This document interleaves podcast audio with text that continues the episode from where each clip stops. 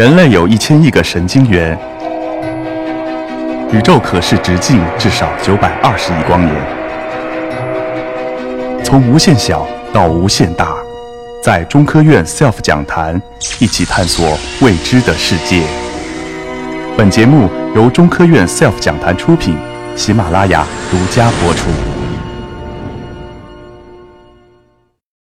那么说了这么多，超导到底有很有用，但是大家有没有体会到？我们生活里面谁手上有超导手机啊？你有超导电脑吗？对吧？没有，啊，我没有超导的电视，也没有超导的冰箱。为什么我们的超导没有像半导体那样那样普遍的啊普适呢？啊，原因很简单哈，就是我们找到的所有的超导材料都不好用啊。那么要找到一个好用的超导体，你必须具备三高啊，不是我们的高血脂哈什么之类的哈，是它三高呢是高临界温度啊，因为我们要足够的温度它才能超导。还有高临界磁场和高临界电流，也就是说，超导体呢是受不了呃这个某些磁场，磁场太强了，它也会破坏掉超导。然后电流也不是无穷大啊，不是很简单，电阻为零，电压一除以零是无穷大啊，不是那么简单的，它有一个临界电流密度啊，电流太大了也不行。那必须在三个东西都很高，这个材料才好用。但是要三个东西都很高是很难的，物理学家是搞不懂怎么提高临界磁场啊，怎么提高临界电流密度啊，这个太难了啊，也搞不懂。所以呢，最简单办法。我们就去寻找更高临界温度的超导体，这就为什么我们要去寻找高温超导体。好，我们去找吧。啊，最简单，我们知道第一个材料是金属汞，是一个单质，那么我们就把整个元素周期表扫一遍，是吧？每一个的元素单质都测一下呗，啊，看是不是超导呗。啊，一扫不知道啊，一扫吓一跳哈。啊，发现几乎很多的元素单质都是超导体，而且很有趣哈。这个导电最好的金银铜三种，它不是超导体。哎，导电好的反而不超导啊。那么找完了单字，剩下该干嘛？找完一就找二呗，对不对？然后就找元素化合物，比如说最高超导温度的单字是金属镍啊，是九 K。哎，那就把锂做一点别的化合物呗，比如说这个碳化锂、氮化锂等等啊。他去找，找了以后呢，你发现这个氮化锂有十六 K，嗯，还不错，Tc 高了。然后再找呢，找这个锂三烯、锂三锗啊，就这么一系列化合物啊。他们就发现。这个尼桑锗这个材料呢，超导温度可以达到二十三点五 K，哎，蛮高了啊。那个时候就把这个高于二十 K 以上的就叫做高温超导体啊，那是这么一种说法啊。那么找完了化合物之后呢，这个理论家啊就出来说话了，说你们啊这个要听我的哈，我来给你们算一下，嗯，因为有不是有 BCS 理论呢，对吧？理论家很会算，算完了之后呢，啊，这个结局很悲观，他告诉大家你们别忙活了，这个有一个上限是四十 K 啊，这个就相当于。看不见的一个天花板，大家可以看，好像我们的这些超导材料就永远超不过四十 K 啊，四十 K 啊。后面我告诉大家，四十 K 大概是什么一个概念啊？但是理论家做议员啊要小心啊，不能要乱说话啊。他说完这个话以后呢，啊，一九八四年的时候就死于车祸啊，骑自行车被一个新手女司机给撞死了啊，享年四十八岁啊。呃，实验物理学家也喜欢议员啊，也喜欢出来哎听老人劝啊。比如说这位老司机啊，叫做布兰德马蒂斯，前面那个尼桑者就是他发现的。他就说啊，你们得听我的啊，找探索新的高温超导材料呢，必须啊六条很重要啊。这个晶体的结构什么高对称性啊，啊什么这个电子的态密度要高啊啊，然后这个不能有氧啊，不能有磁性啊啊，还必须不能是绝缘体啊啊，还最后一条非常非常重要啊，一定不要相信那里人家胡说八道啊。哎，接下来的事情就很戏剧了哈。他到底这六条哪一条对呢？哈，大家先呃预想一下哈。那么接下来的事情呢，就来自于瑞士 IBM 公司两位科学家啊，他们叫 Bernard 和那个呃 b e n n 呃和 MUELL 啊两个人。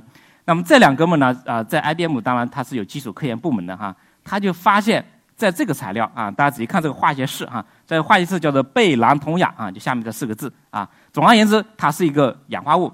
而且呢，它是一个总二维结构，而且呢，它的低载质浓度，而且它是母体是绝缘体，而且它是有磁性的。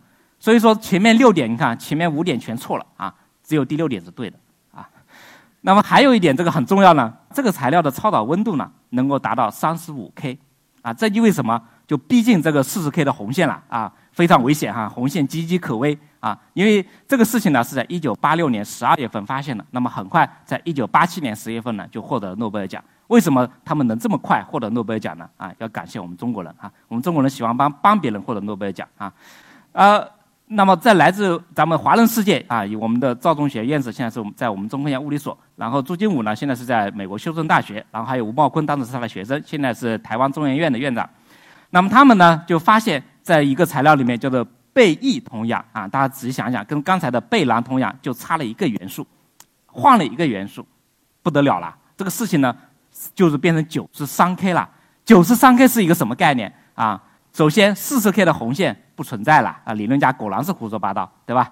然后呢，九十三 K 意味着我们突破了液氮温区啊。在以前呢，我们只能用液氦，液氦是很贵的哈。大家知道液升液氦有多贵吗？一升液氦要好几百块钱呢。那一升液氮有多便宜呢？只要一块钱啊。所以说，一下子好像我们就可以用上超导了，对吧？因为温度很高，然后可以很便宜了，是吧？果然找到了很多一系列的铜氧化物高温超导材料。那么这有很多系列啊，这只是其中的几个。那么这些呢，就把它叫做同基高温超导体。那么目前呢，我们同基高温超导体的超导温度呢，已经能够达到一百三十四 K 的超导温度，啊，加压还能更高，可以达到一百六十五 K 啊。看一下，那么这一类都叫做铜氧化物高温超导体。但是温度高了就好了吗？不见得啊。高富帅有高富帅的烦恼啊，大家不要觉得他们就没有烦恼啊。温度高了以后呢，这个材料我们还发现它不太适合用。因为呢，它是铜氧化物，它是陶瓷材料，它很脆啊，就是碎渣渣，一碰就会碎掉。那为了把它用呢，你必须要做这样的啊，这样的衬底，这样的薄膜，然后盖住、保护等等，很复杂的东西，它才能用，啊，勉强能用啊。所以说不好用啊，三个字不好用啊，不好用就不好用吧。它能不能理解它的这个超导为什么这么高，然后告诉我们啊，去怎么去寻找更高的超导温度的材料呢？那么。呃，也挺麻烦的啊。我们经过很多年的研究，发现这个材料里面的这个物理性质一塌糊涂啊，就像这个呃印象派的画一样哈，你也不知道他画的是啥啊，随便理解都可以啊。看到这高温超导的这个电子态啊，就是实践的实验数据就长这个样子哈，就跟我们的印象派的画很一样啊，非常的难懂啊，就三个字啊，不好懂啊。这不好用又不好懂的东西怎么办呢？我们就希望能够有新的材料。出现啊，帮助我们哎，有没有新的路可以走啊？对吧？这个事情呢，哎，果然就发生了哈。当你想到的时候，它就出现了。那么在二零零八年的时候哈，大家二零二零零八年也很重要，对我们中国人。那么对科学家很重要的事情就是，我们科学家发现了一种材料，叫做铁基超导体。那么这个材料呢，来自于啊这个。大熊哥啊，我把他叫大熊哥，他是日本的一个科学家，叫做细野秀雄。那么他就发现这个蓝铁生氧氟这个材料呢，超导温度能达到二十六 K 啊，二十 K 以上不得了了啊，已经很高了啊。然后呢，中国科学家很厉害啊，就非常勉励的意识到这个材料很重要啊，很重要。然后中国科学家干了一件什么事情呢？哎，跟前面干的事情完全一样的。你把这个，它不是蓝氧铁生氟吗？你把这个材料呢，这个蓝换成蓝系的其他的稀土元素就行了。一换呢？哎，奇迹又出现了。他们发现呢，在这个呃三铁生氧氟啊，就换了一个元素，它的超导温度呢就能达到五十五 K，二十六 K 到五十五 K 又是一个飞跃。为什么呢？四十 K 的红线啊又是突破了，那么意味着新一代的高温超导体就出现了。那么这就是第二种高温超导体——铁基高温超导体。我们现在发现了很多铁基高温超导的家族，我们看到的这个。呃，铁基超导材料里面呢，有很多是中国人发现的，小红点全是中国人干的，对吧？中国人很厉害啊。那么我们发现了很多材料，像铁基超导材料，目前呢最高温度是五十五 K 啊，然后薄膜呢可以达到六十五 K，这个薄膜也很神奇哈。这个薄膜呢只有一层原子的薄啊，薄的不不能再薄了啊。我们总结一下，什么叫做高温超导啊？可能大家听了这么多高温，高温到底有多高温啊？我需要必须要解释一下，高温超导并不高温。我们呢，就是以这个四十 K 的麦克米兰红线为准啊，就是能够超过四十 K 的这个超导材料呢，我们就叫做高温超导材料啊。那么只有两种，铜基和铁基。那么到底多高温呢？四十 K 是什么概念呢？大家看，四十 K 相当于零下两百三十三摄氏度，太低了，对吧？比月球的最低温度还要低啊。所以说高温并不高温，只是相对于这个第一个材料呃，金属汞四点二 K 来说，这叫高温啊，仅此而已啊。那么我们人类当然希望能够找到室温超导体啊，室温有个严格的定义哈，在物理学里面室温就叫做三百 K，就是二十七摄氏度啊，不能改的啊。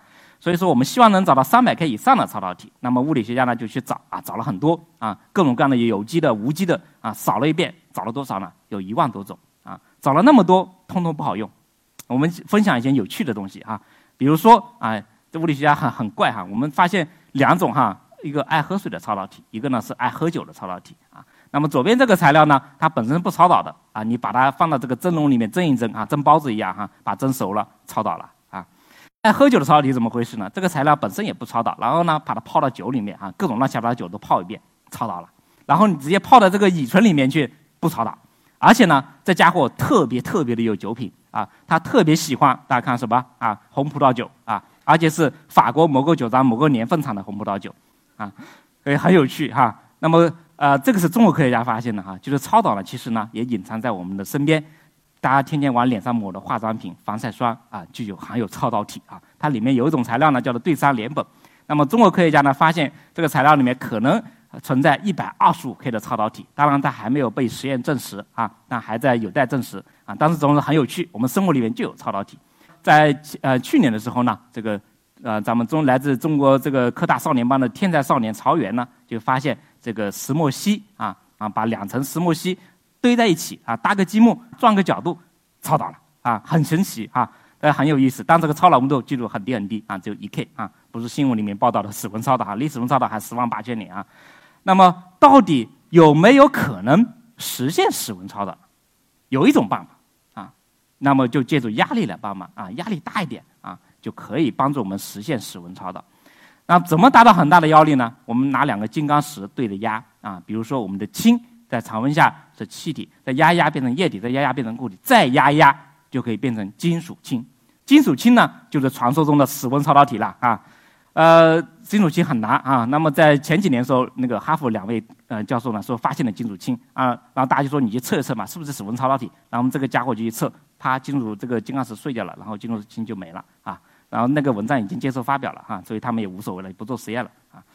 当然，我我们是可以换一种思路啊，我们做氢的化合物，比如说做这个硫化氢，大家看这个化学式没有写错。那么这个材料里面呢，你要加到两百万个大气压，也能实现两百 K 以上的超导，很高了，两百 K 以上。那么在今年呢，那么科学家又发现这个蓝青石这个材料里面，同样的加两百个大气压左右呢，两百万个大气压左右哈，可以达到临界温度可以达到两百五十 K。哎，两百五十 K 是什么概念？大家自己算一算啊，减去两百七十三是多少？就是负二十三摄氏度啊，在咱们的东北哈，这就叫做室温了，对不对？所以说室温超导的这个已经实现了哈。但是大家要注意，要两百万个大气压啊，两百万个大家不是哪里都有的，在哪里有啊？在我们地球的内部有，还在哪里有呢？在我们的木星的内部有啊。不知道大家今年过年的时候有没有去看《流浪地球》啊？如果看这个电影的话，你一定对木星非常的了解啊。木星是什么？木星就是一个巨大的氢气球，对吧？它里面有很多氢气。那么它里面呢，它有内核，它里面的内核呢，它的周围呢就是金属氢啊。当然，如果大家想找室温超导怎么办啊？咱们就一起啊，不需要去流浪哈，我们要胆子要大一点，我们不需要点燃木星哈，我们要钻进木星里面去啊，就能找到这个室温超导体，它就是金属氢啊。当然，谁敢钻进去我不知道哈，大家可以试试啊。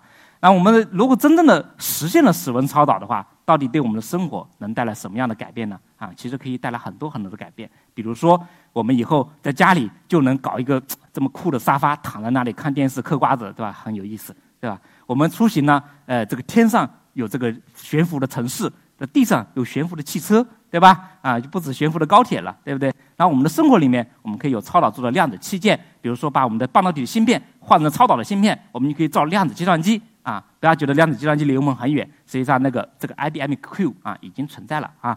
那么这个量子计算机非常非常的快，快到什么程度呢？用我们现在的计算机，你去计算的话，可能需要一百年，扔到量子计算机上只需要零点一秒，啊，它非常非常快。以后这个等着看电影啊，不用等一年两年哈，等一秒钟就够了啊。